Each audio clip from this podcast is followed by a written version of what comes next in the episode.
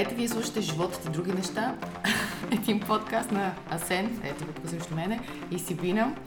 Здравей, Асен. Здравей. Смея се, защото знам с какво започваме, е именно с темата Адрес 4000. Сега за тези от вас, които не знаят Адрес 4000, честито, вие сте млади и не помните това, което ние помним, а именно едно телевизионно предаване, което беше най-известното предаване на Пловдивския телевизионен център. Оттам идва и 4000 и едни хора се запознаваха през ам, писма, истински хартияни писма в плик и телевизионна водеща четеше Това писмата. е българския дядо на Тиндър. Да, Нали, така. Тиндър, която е апликацията за запознанства в случай, че някой не знае и не е разбрал. Обясни ти на хората какво Но е Тиндър. сега 4000, това е сума в левове, между другото, която началника на кабинета на министър-председател Елена Бориславова вчера обяви в предаването седмицата на Дарик Радио, че българските служби имат списъци, да ги наречеме, въпреки че сега това е известно упростяване на нещата, но за удобство ще ползваме тази дума. Имат списъци на множество български дали да ги нарека български, то всичко е в съмнение, но да кажем... Без слагай кавички. Да, едни български в кавички, анализатори, политолози, политици, общественици и журналисти. Това е траяло дълго време, а целта на това скромно заплащане е те да защитават интересите на Русия. Не, Обаче, на, не на България, да не на България, а интересите на Русия. Те са да, ги декларирали в НАП и тя ги знае от НАП или ги знае от а, ДАНС и другите разузнавателни служби. Тя твърди, че ги знае от разузнавателни служби, което ме навежда на мисълта, че това не са декларирани доходи и върху тях не са платени данъци. Ето сега Румен Спецов може да направи една специализирана операция, адрес 4000, даже име можем да му дадем. Да, да. И в момента в социалните медии ам, а, въпроси, а именно избройте първите 10 имена, които ви идват на ум, когато ам, си представите получателите на тези 4000 лева. И трябва да ти кажа, че няма едно, две, три, не мога да се сетя нататък. Напротив, хората изброят по 12, по 13, по 14. Истината е, че българската публичност, така каквато се вижда по телевизията, до, дори от светлата и страна, всеки сам избира коя е светлата страна, но да кажем от моята светла страна, тя също е такава манипулирана публичност. С едни хора, които са там за да кажат нещо, което се очаква от тях да кажат. Така е, така е. Да, 4000 лева сега. Много ли са или са малко? Това искам да разсъждаваме. И само още един така, ам, една тема, подтема да вкарам. Представяш ли си колко хора, на които са давали по 2000 лева? Е, това исках да ти кажа. Това исках да ти кажа. си вика, Значи, леле, е. ако руснаците все пак ги е понапуснал соца, те би трябвало да са диференцирали ставките. Пазарна економика. Пазарна економика и според Рича, значимостта, да, рич, лайкове, колко пъти го канят по телевизията, колко се слуша, гледа и така нататък, би трябвало да има различни тарифи. И сега тия 4000, от една страна тия, които са получавали по 3, по 2, с- са разбрали, че всъщност не са много високо оценени и се друга страна, чувстват обаче, те прецакани. все пак са такива нали, соци- социалисти, бивши комунисти. Може да има минимален гарантиран доход и това да е 4000, разбираш ли? Може, Оттам да но си тръгват. представи уния, които са получавали по 20, по 30, по 50, по 100, защото и такива има, искам да кажа. И, да, и по повече от 100. В смисъл, това е ясна каква е работата нататък.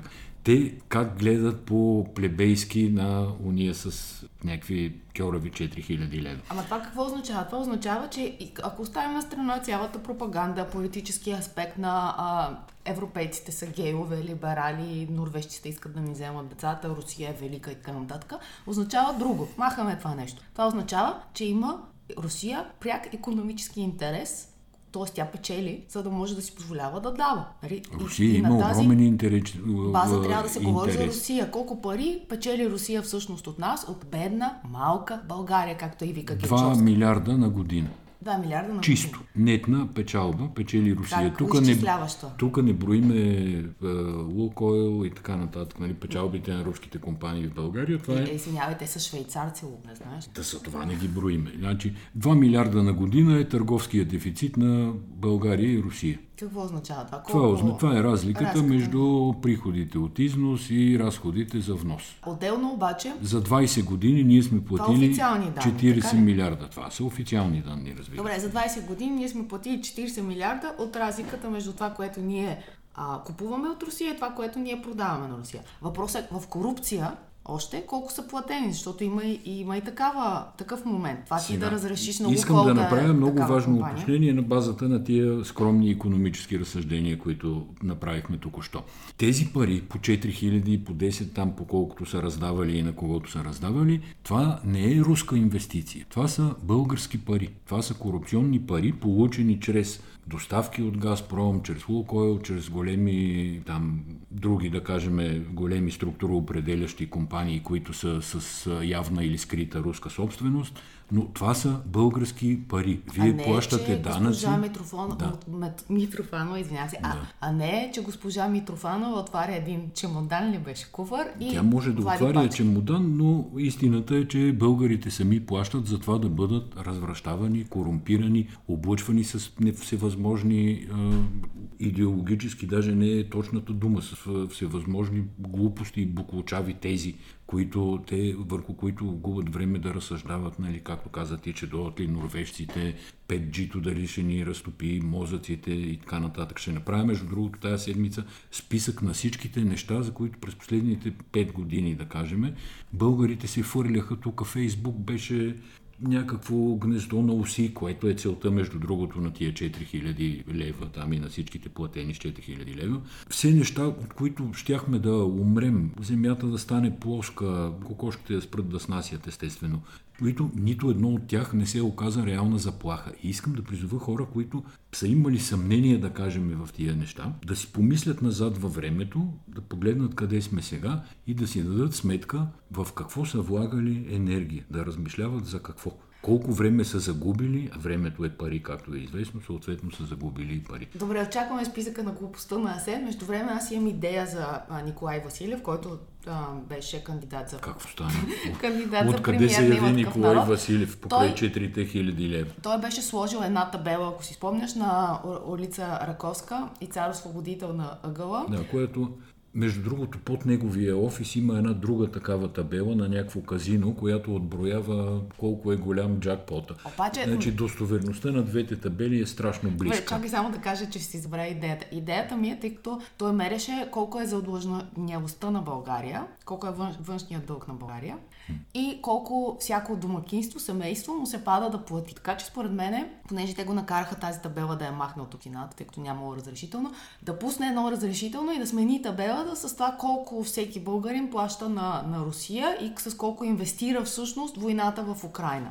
Защото а, тази седмица ние имахме един много интересен разговор с един човек, който познава друг човек. Който познава едни други хора. Да. Да, които му казали едно нещо. Шегувам се, става дума за абсолютно авторитетни и информирани хора. И той каза две неща за войната в Украина от човек, който преди това е виждал войни, да кажем, ислямска държава. Той каза две неща. Първото е, че, че такава война в такъв вид не е виждал. Става дума за това, че руснаците не си прибират жертвите.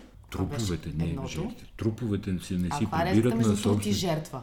Аз под Жертва жертва имам е- предвид трупове. Просто Как? не знам този подкаст дали не се слуша от малки деца. Добре, приемаме, че не се слуша, всички са над 18 години. Убитите си са войници, са казарменици, са народници, ги оставят да висят по полетата и по пътищата на Украина и независимо дали се изтеглят или напредват. Което дори ислямска държава не са правили със своите хора. Винаги са прибирали жертвите, труповете, докато това а, не се случва с руснаците. И второто нещо, което той каза е, че когато напредват, което било страшно неритмично и без особен план, но когато напредват, независимо колко, дали 5, дали 10, дали колко километра превземат, унищожават всичко. Нали? Това бяха двете, Да, двете да, характерни да, неща, които не са а, били наблюдавани в други конфликти и съвремени, на които този човек е ходил някой. Така, докато ние сега си говорим тук, някакви самолети, според мен, един или два, колко самолета? Може Аз съм голям фен на Flight. Radar. Значи лети в момента един самолет от Москва за София, нали, летище Внуково София, който ще прибере поне една част от тия 70 души. Очаква се през деня втори самолет. В смисъл 70 плюс семейства и така нататък. Нали, това става малко по-голяма група хора.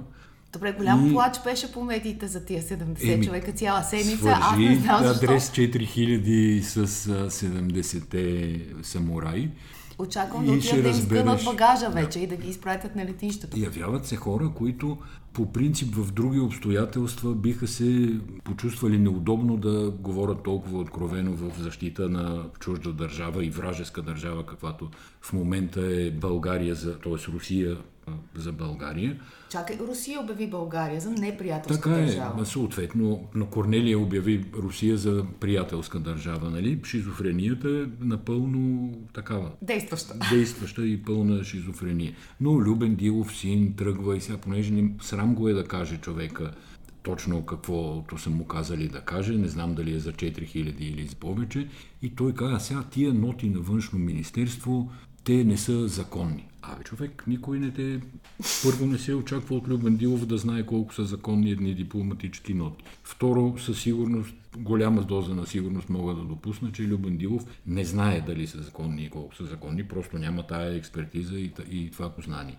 Тошко, да не му казвам другото име, защото Тошко е достатъчно говорещо, казала, това е второ национално предателство. Защото, нали, първо Кирил беше национален предател т.е. искаха да го скарат за покрай македонската сага и сега това вече е второ национално предателство. И сега аз наистина се питам тук вече по-сериозен да стана, тия хора българи ли са наистина, които говорят тия неща? От 4 дена, от 5 дена, вторник след обяд Кирил обяви нали, че ще бъдат а, обявени за персона на грата 70 души и от тогава десетки и стотици хора от а, журналистика, от медии, от а, политици, анализатори откровено говорят срещу собственото си правителство. Сега не помня от историята там Каравелов, Петко Каравелов ли беше дед казал, че а, не господа в България не бият, когато ставало дума за насилие в български затвори. Тук тази история не, не съм сигурен. Ама... Чакай сега, ти цитираш Цвета, Кара... Цвета Караянчева в момента. Ето, не, опазил ме Господ. Да, в, да, господа в... Не, добре, тук се объркам. Господа в България не бият са думи на Петко Каравел, да. Точно, значи правилно съм оцелил. Човека става това е символно изречение, това е метафора, разбира се. Когато става дума за интересите на България, няма леви, десни, средни, итъната, възраждането и подобни. Нали? Всички трябва да застанем зад правителството. Или ако не застанем зад правителството, поне да си траем. Защото никой от нас няма подробната информация. Но... Не, по-скоро е друга. Аз не съм убедена, че трябва да разсъждаваме по тази линия за правителство или против правителството, не, защото имам според мен правителство, интерес да, правителството да е в случая е държавата, правителството в случая е България. Да, Нямам предвид а, Кирил Петков, продължаваме промяната и така нататък. Имам предвид българското правителство. Ти кажа моята гледна точка. Кажи твоята гледна точка или да обясня това, което ти искаш да кажеш. Това, да, трябва, да е, да, това трябва да е вътрешен рефлекс. Тоест, когато излезе а, някой служ... представител на службите или излезе представител на властта, който цитира доклади на службите и каже, че те, това са действия, които не са в синхрон с Виенската конвенция, тогава журналистите трябва да задават въпроса какво са шпионирали тези хора, кои са тези сфери, от които се интересуват руснаци, защото те може да се интересуват от, от най-различни неща, могат да се интересуват от големи български бизнеси, могат да се интересуват от а, енергетика, могат да се интересуват от а, криминален контингент, т.е. ние не знаем, това е интересното за мен, какво точно са правили тези хора, дали са действали в сферата на образованието и са плащали на учители, които да обясняват една версия за българска история, или пък са корумпирали политици, за да сключват енергийни сделки то това е интересното. А всъщност целият разговор мина за това, кой има право, на коя дата точно а, са си говорили, как са си го казали коалиционните партньори, което може би в някакъв смисъл е интересно, обаче за мен е, представлява мижав интерес. Много хора смятат, че руското посолство в България е база и централа за извършване на множество операции на руското разузнаване и КГБ в цяла Европа. Ти сега мижав интерес, не знаеш какво знае. Това казвам го в противовес на мижавия интерес. Тоест това е голям интерес и затова мисля, че всичките заплахи там на Митрофанова, че ще затвори посолството, ще скъса отношенията и подобни, няма да се осъществят, защото Русия очевидно има много по-голям интерес да брани в България от колкото просто да отвърне реципрочно или нереципрочно за изгонването на 70 тяхни служителя. И всъщност това се доказва много лесно и от размера на посолство. 114 души е имало нали, всякакви дипломати и да, не, да кажем помощен персонал, но около това посолство има още множество псевдобизнесмени, псевдокултур трегери, които всъщност извършват друга дейност от, на и от територията на България. Има, имам чувството, че Румен Петков е нещо като а неофициален секретар на това посолство. Що Митрофанова каже нещо и хоп, Румен Петков е пред, горе пред посолството. Той е открит агент на влияние. Нали, има скрит и има открит и този е открит. И според мен и българските служби и прокуратурата е крайно време да се огледат за тия хора. Нали, дали обслужват български интерес, дали обслужват чужд интерес, обслужвайки чужд интерес, какви вреди нанасят на България. България, между другото, е в това състояние на перманентна криза и перманентно разклатени институции, парламент, правителства и така нататък, именно поради тия от адрес 4000, чиято задача е всъщност непрекъснато да всяват нестабилност, мут, да пречат на институциите да работят и така нататък. Иначе Мижа в интерес е репликата на седмицата. Тя въобще няма нищо общо с адрес 4000 и с руснаците. Това е лафа от конфликта между Кичка Бодурова, за която Асен след малко ще ви разкаже един виц, и Панайот. Панайот. А, не, няма да разкажа този виц, защото може да ни слушат. Дали се разбрахме, деца. че не ни слушат деца? Еми на кичка по времето на соца е викнали от службите и казали, абе много хубаво пееш кички, ама с това име малко неудобни асоциации навява, нали, такива леко нецензурни. Ти предложиме просто да смениш една-две букви в името, за да не е толкова явно. Тя казала, добре, аз съм готова с предложение. Ми, как ще се казваш? Кутка. Панайот Панайотов ли ти плати 4000 лева, за да разкажеш този вид? А, не, защото човека няма пари за бензин. Те не му платили да отиде да пее в Айтос ли беше, в Карнобат ли беше на някакъв грамовен концерт. Аз му се чувствам цяла седмица, между другото. Та история беше почти равна на историята с изгонването на 70-те дипломата. И е, разбира се, е смешно. Да, но оттам дойде лафа за мижевия интерес, защото Панайот Панайотов написа, че няма да участва в концерт, във въпросния концерт, заради мижев интерес. Да, ма гледай сега, тук аз отворих миналата седмица една тема за така наречените промоутери в българска като... Абе, в Бургас в летния театър е концерт. Добре, не, нека да е в Бургас в летния театър. Айде, айто си Карнобат беше за цвят. Лили Иванова така, е там в Карнобат. Как? Добре, давай нататък, че ги оплетох. В неделя предишната ние бяхме с тебе на един концерт на Led Zeppelin Symphonic. Страхотно шоу в античния театър в Пловди всичко обещаваше да бъде прекрасно, ако не беше завалял дъжд. Заваля дъжд и се оказа, че промоутерите, организаторите са спестили няколко хиляди лева там, ама мисля, че по-малко от 4000 са спестили, за да сложат една покриваща шатра в случай на дъжд, той оркестър да може да свири. Защото това нали, първо са електрически инструменти, там китари, пиана и подобни. И второ има голяма брас секция, голяма стринг секция, нали, с циколки, виолончела, басове и всякакви подобни, които естествено, че на дъжд няма да излязат хората да си съсипат инструментите за, за един хонорар. И така, ние гледахме реално концерта с половина аранжимент, свириха, излязаха само тия с тромпетите и с цук тромбоните, защото нали, дъжда много не мога да ги повреди.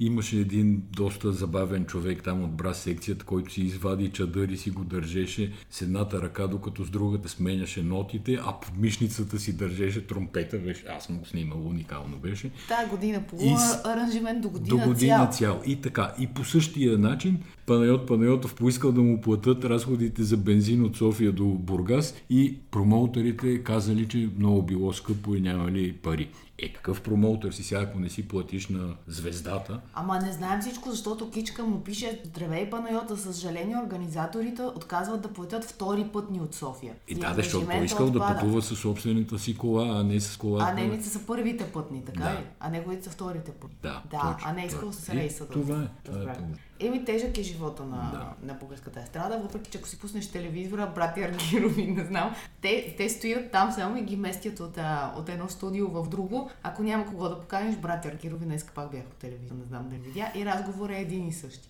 Руските самолети ще дойдат лесно тук, защото няма... Сенси стои в темата обаче. Особен трафик, обаче Пишеме ние в Булевард България, че е било страшна лудница по европейските летища. Опашки, секюрити, чекове, хората чакат по 3, 4, 5 часа, което не е добре за демокрацията.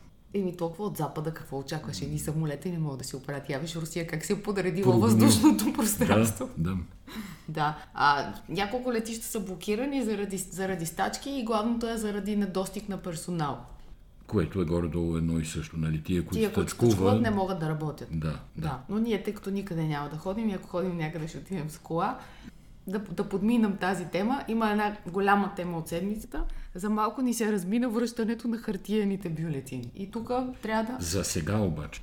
Или не. За тая седмица. Да. И тук трябва да благодарим на двама души от БСП, не вярвам, че го казвам просто, но гласуването се размина абсолютно на, на косъм. За Така, един е Един Крум глас. Зарков, другия кой е? е за един глас разлика се размина. Ами той Крум Зар... Зарков стана герой, защото той е гласа, който беше против. Но има още един депутат, който не е гласувал, това е Благовест Кирилов, който казва, че реално това, което прави БСП е първо, че си сменя мнението в рамките на една година, тъй като минала, миналия Да, пълен гласуваха за машинния вот. да, Така е. мандат на, на парламент беше гласувано за машинния вод. И второто е, той казва, стига сме подценявали избирателите си за, за относно грамотността им дали да а, ще се справят с машините или не. И казва, че в тия малки населени места, където живеят възрастни хора по селата, става дума под 300 избирателя, там секциите са хартияни. Така че за сега едно на нула за машините, но нека и да кажем кои са защитниците на хартияното гласуване. Недялко Недялков, Стъки, някакви Това са известни общественици. Бареков, Пети Облъсков, старши и Блъсков. младши. Те ходят двама, да, да ще да ти кажа, че Бареков, са двойка да. баща и син. Събирали са подки, само не видях дали Бареков е пекал кебаб, така по една предизборна кампания, но събирали подписи и са ги внесли тия мощни мозъци и титани на българската мисъл обществена, са ги внесли в Народното събрание, което може да послужи за повод да се внесе за гласуване, въпреки че 100 000 подписа, както те твърдят там и 110, всъщност не са повод за нищо. Нито е подписка за референдум, нито... Да. Не, не знам с какво това би задължило депутатите да Герб, гласуват. ГЕРБ са гласували за хартияните ГЕРБ бюлетини, са си за ДПС са гласували за бюлетини, да. хартияните бюлетини и БСП са гласували за тях. Да. Това са трите политически сили. ГЕРБ, между другото, се държи по странен начин. Нали, подкрепят някакви решения, които са ключови, като например за Македония и за изгонването на 70-те дипломата. И тък му да си кажеш, че е, тия хора нещо са се променили. И ето тия ни хартиени бюлетини, с които хартиени бюлетини, те разбира се искат да си вкарат там традиционните схеми, които гласуват техните хора, да помогнат на ДПС, които без хартиени бюлетини очевидно по-зле, отколкото с хартиени бюлетини. Та малко се държат а, двояко, двоично а, тези от ГЕРБ. Сега тук съм си... Случайно да имаш монета от 2 лева, че ми дължиш едни 2 лева. Имам 2 лева, ще ти ги дам. Това е за... Нали, ние фанахме бас. Аз смятах, че вота на недоверие няма да мине.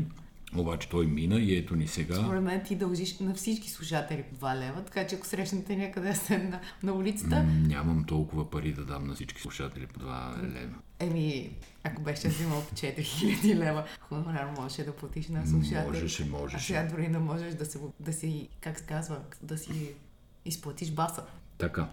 Значи, Асен Василев от снощи, Ето Асен Григоров се дърпа сега и сменя темата. Кажи за Асен Василев. не от снощи, от петък вечерта е номинация за министър-председател. През 2012 година се появява един твит, който гласи Everything happens so much. Всичко се случва толкова много. Така, да. Който е до ден днешен хит и тогава се смята, че един бот меша думи и, ги, и ги пуска. После се разбира, че акаунтът е купен от един а, а, друг човек, перформанс артист и по дълга история, ако ви интересува, сме писали в Булевард България 10 години по-късно как един пост в Twitter още е световен хит, но Everything Happens So Much е прегла... прекрасно заглавие на българската политическа динамика. Така Кажи е, сега голяма Василев. динамика. И какво да кажа? Връчка му мандат, опитва се да съставя правителство. да Преговарял кажем, е с той е- ДБ и с ДСБ, а и с БСП, извиняе. Всички са съгласни, ще обсъждат някакъв кабинет и има срок до другия петък да там да представи състав на кабинет или да не представи Но състав нека да на кажем как кабинет. се стига до там, защото пак всъщност според мен тия 70 човека изгонените руски дипломати са причината Асен Василев да вземе мандата, а не Кирил Петков. Така ли? Защото Корнелия Нинова е... Корнелия Нинова излезе в парламента, защити каквото защити там а, руската позиция. И след това каза, че тя никога няма да преговаря с Кирил Петков за премиер. Това беше нейното условие. И така Сен Василев се появи като альтернативна кандидатура, която сега ще се опита да направи преговори и да състави правителство. Като се разчита на, това е интересното, на Вик, Виктория... На какво? На Виктория Василева, Василева. т.е. която да привлече втора група напусналите на депутати точно така, която Виктория Василева е бивша колежка на Любен Дилов син. Той нали, е герб СДС, представител на СДС, ама всъщност е на Гергьовден. Но става дума, че Виктория Василева едно време не си спомням кои години. Тя е известна Първите партийна години, строителка по старите критерии. Но е седесарка. Да, но е всъщност седесарка, но е отитана че... и близка до Гергьовден. Тя не е сама. Тоест, не. очаква се, че тя като партийна строителка има поне няколко тухли в чантата си, други депутати, с които да даде няколко гласа, които Сигурно, сега разбира се въпроса е има ли смисъл цялото това упражнение. От една страна има смисъл, нали, има там някакви поставени цели, естествено се продължи напред с съдебната реформа, доколкото е възможно да се приемат 22 правки закони, за да се получат парите от плана за възстановяване и устойчивост. И изобщо малко от малко да се стабилизира страната и да се продължат някакви политики, които бяха започнати в тия 6 месеца и реално нямаше фактическо време те да бъдат а, довършени. Така че от тая гледна точка има смисъл. От гледна точка на мнозинства, политики, свобода на взимане на решения на това правителство с Корнелия Нинова на шията, и с Виктория, и с Радо, какъв беше момчето там, министра на спорта, адвоката. Не ми е ясно колко ще бъде... Радостин Василев. Радостин Василев, да. Министъра на спорта. Да ме прощава. Между другото, гледах няколко негови изяви по време на пълноценния му мандат като министър, им предвид преди да напусне групата, да го отеглят, да излезе в оставка и така нататък. И мисля, че беше започнал и той доста добри процеси в Министерство на спорта. В този смисъл, казвам момчето, нямам нищо кой знае какво негативно предвид. Една оставка обаче, абсолютно щяхме да забравим да обсъдим, а това би било равно на престъпление Елена Гунчева. Елена Гунчева напусна Възраждане, излага ги, че ще напусне и парламента, след което тази седмица реши, че става. Така. И сега тя може да се превърне в най-скъпия глас в това народно събрание. Крак. Не беше ранен кръка и тя не можа да гласува вота на недоверие. Така че тя няма да е пръст, тя ще бъде крак. Така, на нея може да добре. се държи бъдещата коалиция. Но реално на нея може да се държи бъдещата коалиция. Сега, имайки предвид политическите и възгледи, това е сравнително малко вероятно. Да имайки предвид, че... Те си супер лика прилика. Имайки предвид, че нещо не е щастлива тя с този Костадин от Възраждане, Константин взел парите от да. субсидията и по непрозрачен начин ги харчил, казва Гунчев. Освен това не бил достатъчно московски ориентиран и гласувал заедно с ГЕРБ. Десислава Танасова висяла в стаята на Възраждане постоянно и има, нямало никаква демокрация в групата. Костадинов казал, ще гласувате с ГЕРБ. И всъщност това беше най-якият трус, който може да се случи на партия Възраждане, защото те са иначе една стройна, почти такава спортна а, военна организация направо. Това спортна, този Костадин, там има видеа, нещо сглабя, разглабя, автомати, Калашников, някого заплашва. Изобщо наистина службите го проспиват страшно този човек. Трябва да го, както и да е. да не говоря какво си мисли и какво трябва. Но сега за Корнелия Нинова, която изглежда, че тя на думи говори едно, на дела подкрепя всъщност основните решения на правителството и на продължаваме промяната и в това самите продължаваме промяната не виждат особен проблем. Обаче, като изслушах речта на в Народното събрание в четвъртък, нали, малко преди да изтече така, петък може би беше. Петък, да. Малко преди да изтече ултиматума на она Стрина да, Митрофанова. Честно ти казвам, физически изпитвах проблем да, да слушам глупостите, които говори и на няколко пъти спирах, ама после, защото все пак нали, това се занимаваме, пусках да, да дослушам. И може би хората трябва да си дадат сметка, че говоренето от трибуната на Народното събрание, изобщо публичното говорене, не е безобидно, независимо какво стои зад него, какво тя с кого се е договорила, как се е договорила. Това остава и това прави някои стъпки по-нататъчни, трудни и близки до невъзможно. Тоест това е съвет към Корнелия Нинова, така ли прозвуча? На никого не давам съвети, просто казвам, че това, което се говори, има голямо значение и всъщност до голяма степен политиката е публично говорене. Румен Радев този повод, той беше в Мадрид, където беше среща на върха на, на НАТО и коментира, разбира се, въпроса за 70-те изгонени дипломати. Всъщност, представете си ситуацията, нали, то това е смешното. Румен Радев, който е в а, центъра на събитията в Мадрид, там са всички от НАТО и го поздравяват, защото излязоха с декларация а, държавите от НАТО, че в смисъл ръководството на НАТО, че подкрепя този ход. Значи те са го поздравили. 100%. Господин Сърдечно, президент, сърдечно. сърдечно ви поздравяваме за това и той трябва да каже да, благодаря ви. Обаче от друга страна сърце не трае. И какво казва Румен, Румен Радев? Казва, трябва да се обмисли това действие и като мащаби, и като последствия. Въобще това плашене, че има последствия от страна на руснаците, ти чувал ли си друга държава, за която ние да направим нещо или да не направим нещо и да чакаме последствия? Примерно в Германия. Не, нещо случва и може ли въобще в конструкцията на мисълта да е за последствията. Така че това, това е неговата реакция и се появиха много яки мемета, в които а, се разиграва сцената как партньорите от НАТО поздравяват Румен Радев за изгонените дипломати и Радев с а, физиономия, че тук, тук що разбира това от тях. Сега, трябва да се каже, че Радев се удържа в тази ситуация. Нали, Не се разплака. можеше да е много по-зле положението, с, включително с коментарите му, но неговия паш, там Санчо Панса, Слави Василев, по Те хората не знаят кой е Слави Василев. Дай да обясним. Значи има едно момче. младо момче, Слави Василев се казва. Всички момчета ги наричат. Да, Слави Василев се казва. Няма да обсъждам кой е баща му, откъде идва и така нататък, защото нали, всеки е с глава на раменете си и си носи собствени отговорности.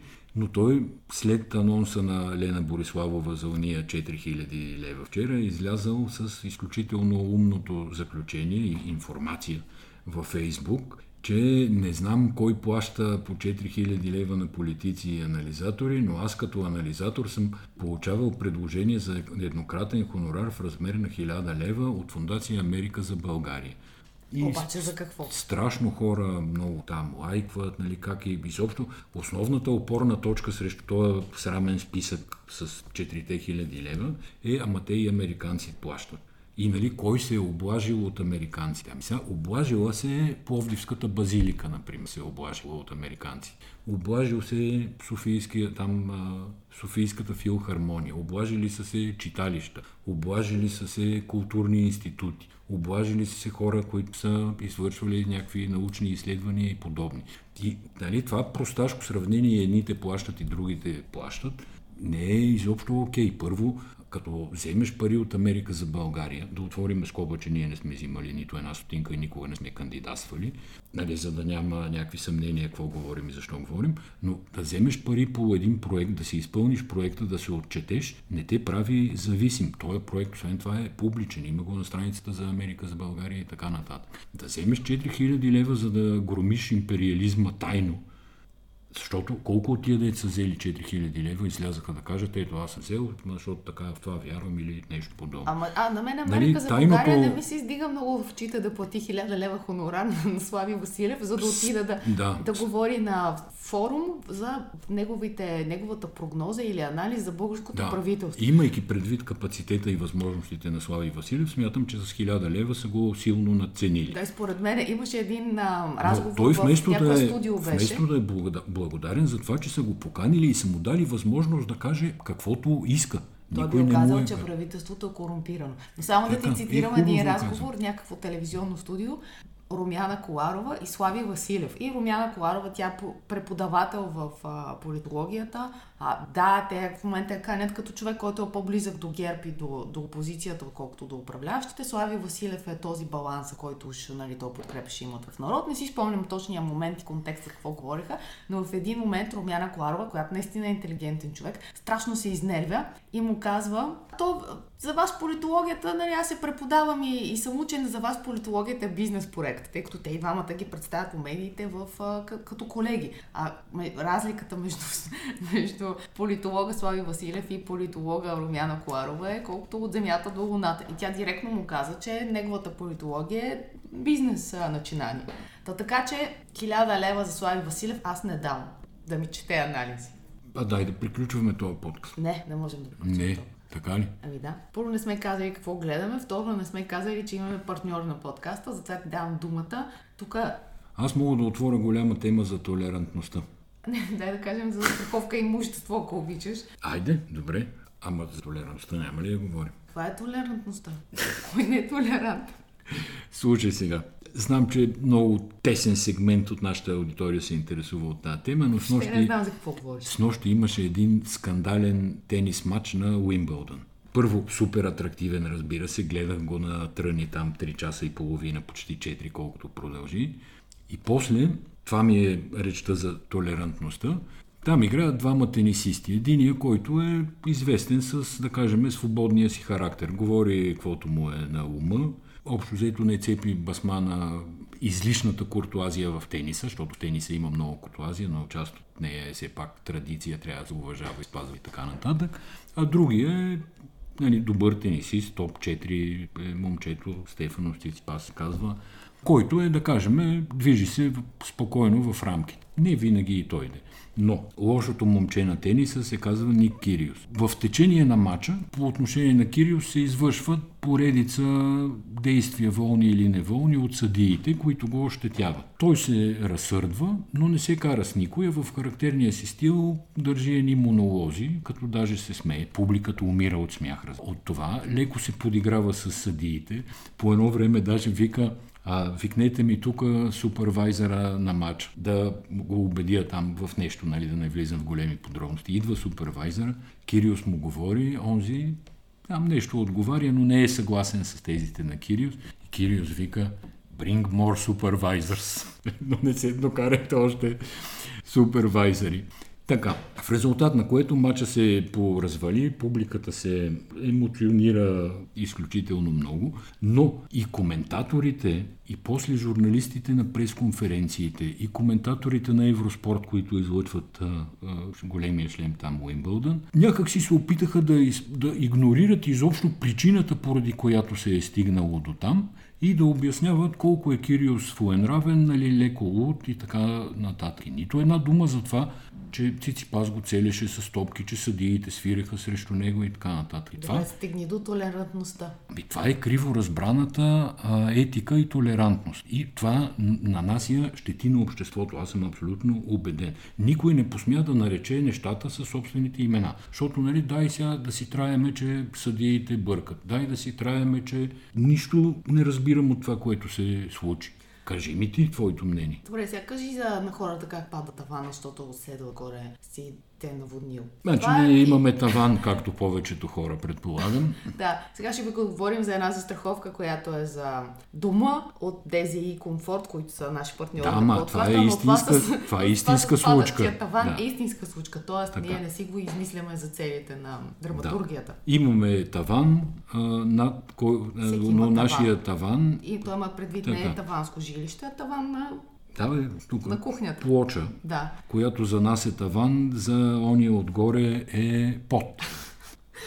нали, така се получава в ситуацията. И отгоре се разливат някакви води периодично и нашия таван започва да Капе. първо да се люспи, после да пада. И И ние... не капе между време. Така. Но тъй като имаме застраховка, Обаче не е в Дези. Така, Не не, сме е в правили онлайн. да, в друга компания. И почваме да ги издирваме. И един Така, човек и- влиза вкъщи, почва да мери петното, да го снима. След това ни, ни изпраща документи, иска да отидем при съседите, за да подпишат Не, писма. сега, да, последно, а, за да ни изплатят някакви пари тук, нали, вследствие на щетата, която сме претърпели, трябва да искаме писма от двама съседи, които да потвърдят, че това е наистина така. Значи те не вярват на очите си, не вярват на експертизата си, а двама съседи, сега трябва да ги караме като на времето препоръките за БКП, нали, напиши ми, че ми пада тавана и ония отгоре ме наводнява. И докато ние се занимаваме с тази сага, при нас идват хората, т.е. не че буквално идват, не го приемайте така, но при нас а, идва тази кампания, която е на Дези и ние какво четем? Застраховаш си онлайн жилището при щета изпращаш снимки, никой не идва вкъщи, не ти мери, не ти гледа, не ти иска писма и след това когато става дума за, ще, за щета, която е... До хиляда, прочетох лева. Да, точно така, до хиляда лева. Има така наречената бърза писта и ти изплащат парите, защото ние сме щета до хиляда лева, сега колко да е тук да, да. един квадратен метър таван. То така не малко се, малко се почувствах прецакано, но вие можете да си направите онлайн застраховка от Дези Комфорт за дома. Иначе, какво гледаме? Всеки си гледа каквото си иска, както се разбира в това семейство. Ние, когато почнахме да гледаме сериали, сядахме заедно, гледахме, изглеждахме ги, бяхме на един епизод. Сега е пълен хаос, но аз гледам Джулия, HBO Max. Това е сериал за Джулия Чайлд, с която готви. Значи аз съм последният човек на света, който би гледал сериал за готвене. Тук ти трябва да потвърдиш. Да. Да. Но всъщност замислих се какво толкова ми е интересно в а, този сериал и защо е много така атрактивен за мене. И установих, че това е сериал за телевизията, защото Джулия Чао, тя е истинска фигура, която учи американците на френска кухня, тъй като мъжа е дипломат, тя е под богато потекло от Калифорния обиколила е целия свят, се влюбва в, влюбва в френската кухня. И започва... Колко оригинално. Да, не може да повярваш. Да, нали? някой да се влюби в френската кухня. И тя започва... Виж в британската някой да се влюби. И тя започва да прави по обществена медия, в обществена медия кулинарно предаване. В началото те си казват, о, ние сме обществена медия, ние въобще не може да се занимаваме с храна.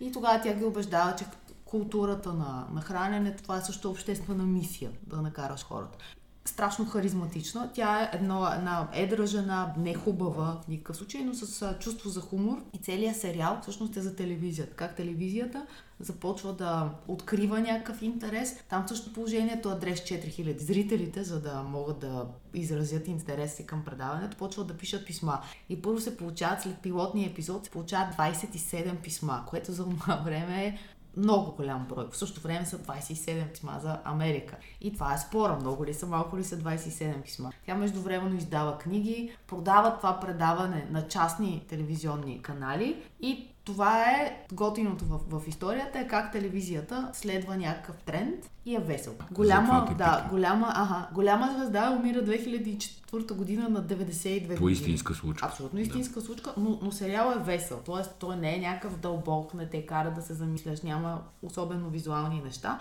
Сега на мен беше интересно от гледна точка на телевизия как е структурирано. Защото те не знаят, до тогава няма в телевизията, никой не готви и искат примерно да я покажат как бърка в една купа. И за да го направят това нещо, първо се опитват да го направят с една камера с зум, която се насочва, не успяват да го направят, защото нали, тя се мърда. Тогава да ти кажа само, че се е снимало с филмови камери. Да, да, това всичкото се показва. И слагат едно огледало горе на, да. на тавана, който за някой е под. така ли беше?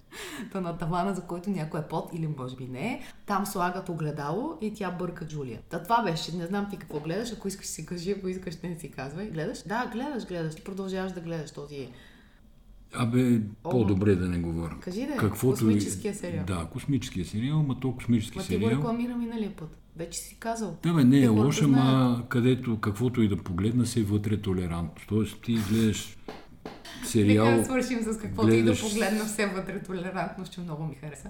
Има риск да кажеш нещо, което трябва да изрежем. Така че благодарим да. ви много, ако срещнете даже, Даже и детския сериал Stranger Things, който с нощи догледах, и, и там са набутали толерантност, което малко ми идва в повече. Ако срещнете Асен, поискате му 2 лева, той ще ви даде.